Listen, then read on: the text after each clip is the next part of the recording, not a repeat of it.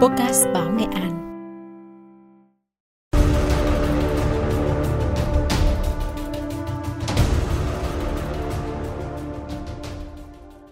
Trong 7 năm qua, đã có các báo cáo từ nhiều vùng chiến sự trên thế giới về sự xuất hiện của các nhóm lính đánh thuê hoạt động dưới danh nghĩa của nhà thầu quân sự tư nhân Nga Wagner – các hoạt động của mạng lưới Wagner rộng lớn đã trải dài từ Ukraine, Mozambique, Libya, Syria, Sudan và mới nhất rộ lên thông tin chính phủ Mali ký hợp đồng với Wagner cho phép triển khai 1.000 lính đánh thuê tại nước này. Mỹ và nhiều nước phương Tây cho rằng lính đánh thuê Wagner là đội quân bóng tối của Tổng thống Putin, đóng vai trò là lực lượng ủy nhiệm để tăng cường ảnh hưởng của Nga ở Trung Đông và châu Phi, hai khu vực tâm điểm cho cạnh tranh quốc tế. Tuy nhiên đến nay, chính phủ Nga vẫn một mực phủ nhận mối liên hệ với nhà thầu quân sự tư nhân Wagner. Bình luận quốc tế báo Nghệ An số này xin gửi tới các bạn bài viết với chủ đề Đội quân bóng tối của Tổng thống Putin.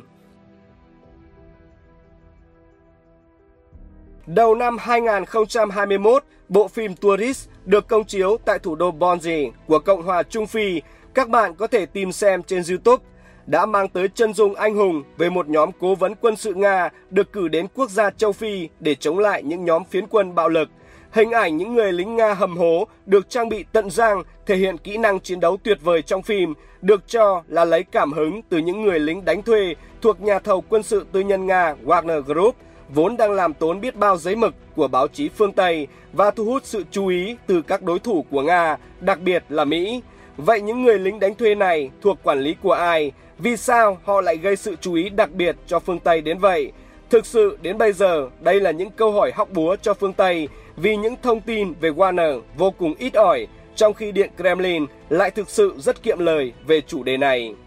Lính đánh thuê thuộc Warner Group được cho là đã xuất hiện lần đầu tiên tại Ukraine năm 2014 với vai trò hỗ trợ quân đội Nga sáp nhập Crimea Sergei Sukhankin, nhà nghiên cứu cấp cao của Jamestown Foundation cho hay Ukraine về cơ bản là nơi khởi đầu, điểm khởi đầu của Warner Group. Kể từ đó, một mạng lưới gồm lực lượng bán quân sự và các doanh nghiệp đã phân nhánh sang Syria, Libya, Sudan, Madagascar, Mozambique và gần đây nhất là Cộng hòa Trung Phi.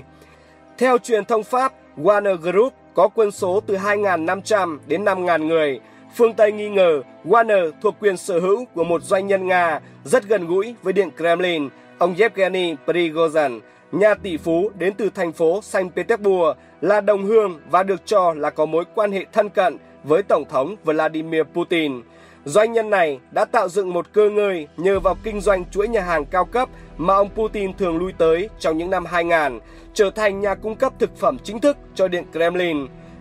Ông này từng bị Washington trừng phạt nhiều lần vì bị cho rằng đã tài trợ cho cơ quan nghiên cứu Internet, tổ chức được cho là đã can thiệp vào cuộc bầu cử ở Mỹ năm 2016 và 2018. Các nguồn tin từ phương Tây đều nghi ngờ Yevgeny Prigozhin chính là nhân vật trung tâm đứng sau nhà thầu quân sự tư nhân Warner Group. Tuy nhiên, người bạn thân của Putin, Prigozhin, đã nhiều lần phủ nhận mối liên hệ với tập đoàn Warner và Bộ Quốc phòng Nga.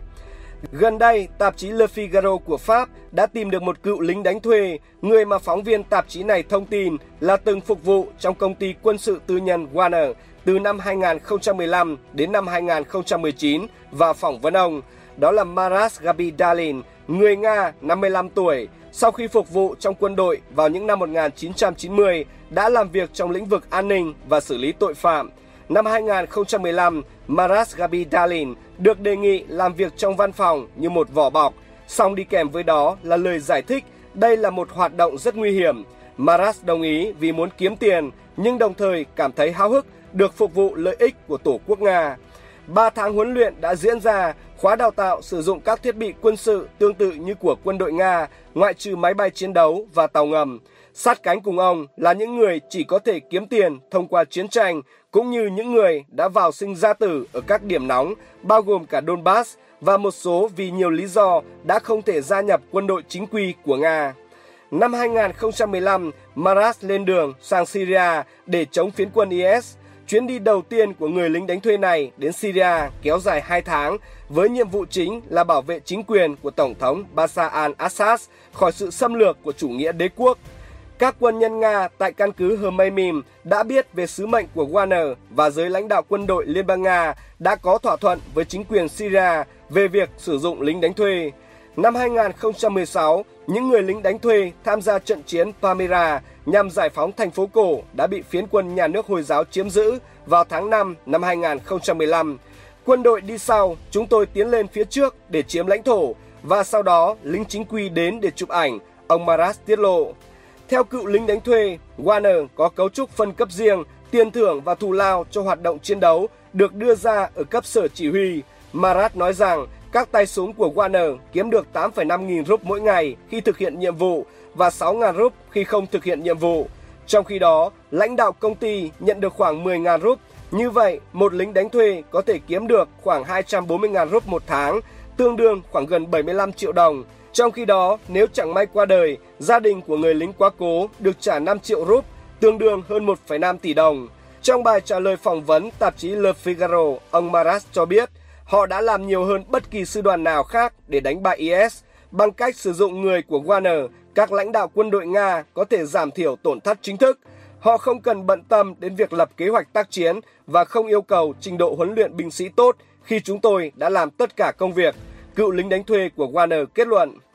Tuy nhiên, những thông tin này rất khó kiểm chứng vì đọc thông tin báo chí viết về Nga cũng chẳng khác nào đọc thông tin về Triều Tiên do báo chí Hàn Quốc viết. Vì trên thực tế, bất chấp sự xăm soi rất kỹ của các tổ chức đến từ Mỹ và châu Âu, chân dung về Warner Group đến nay thực sự vẫn còn rất mơ ảo, thậm chí có giả thiết tập đoàn này không hề tồn tại. Vì theo những gì mà các nhà nghiên cứu có thể tìm hiểu được cho đến nay, không có doanh nghiệp đã đăng ký nào có tên là Warner. Theo họ, chính xác thì cái tên này có thể được dùng để mô tả một mạng lưới gồm các doanh nghiệp và các nhóm lính đánh thuê liên kết với nhau thông qua sự trồng chéo về quyền sở hữu và mạng lưới hậu cần.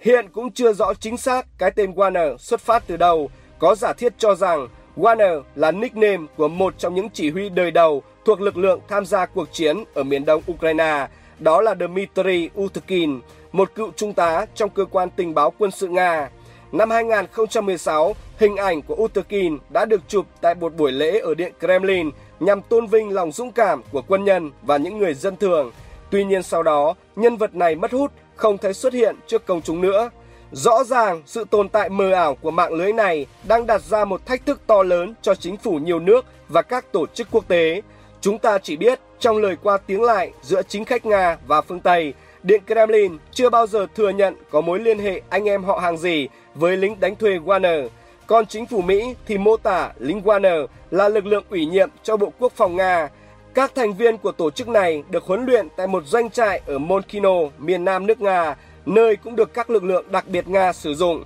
Phương Tây còn đánh tiếng rằng lính đánh thuê Wagner là đội quân bóng tối của ông chủ điện Kremlin Vladimir Putin.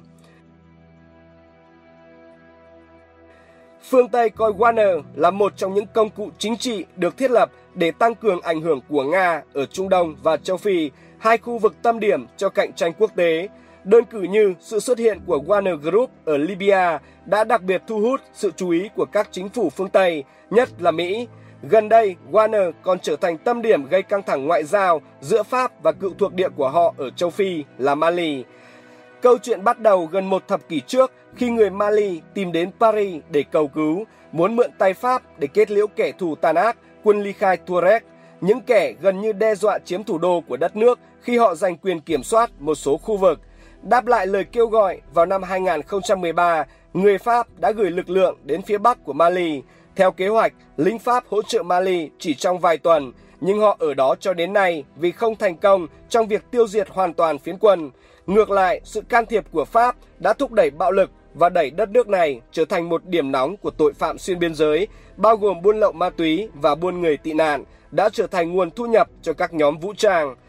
Giới phân tích cho rằng sự thiếu hụt lực lượng và ủng hộ quốc tế cũng như hạn chế về năng lực đã khiến cho Pháp tính kế lui binh. Mới đây, Paris loan báo kế hoạch giảm một nửa trong tổng số 5.100 quân trong năm 2023 mà không tham vấn chính phủ Mali. Trong bối cảnh này, chính quyền Mali tìm đến nhà thầu quân sự tư nhân Wagner của Nga cho phép triển khai 1.000 lính đánh thuê. Thông tin này khiến Paris lo lắng và khởi động chiến dịch ngoại giao. Ngày 20 tháng 9 vừa rồi, nữ Bộ trưởng Quốc phòng Pháp Florence Parly phải lặn lội thân cò sang tận quốc gia châu Phi xa xôi để ngăn chặn động thái trên vì cho rằng thỏa thuận như vậy không tương thích với sự hiện diện của quân đội Pháp tại Mali. Mới đây, bà Florence Parly còn nói với các nghị sĩ quốc hội nước này, nếu thiết lập quan hệ đối tác với các lính đánh thuê kia, thì Mali sẽ tự cô lập chính mình và mất đi sự ủng hộ của cộng đồng quốc tế đang can dự đông đảo tại nước này.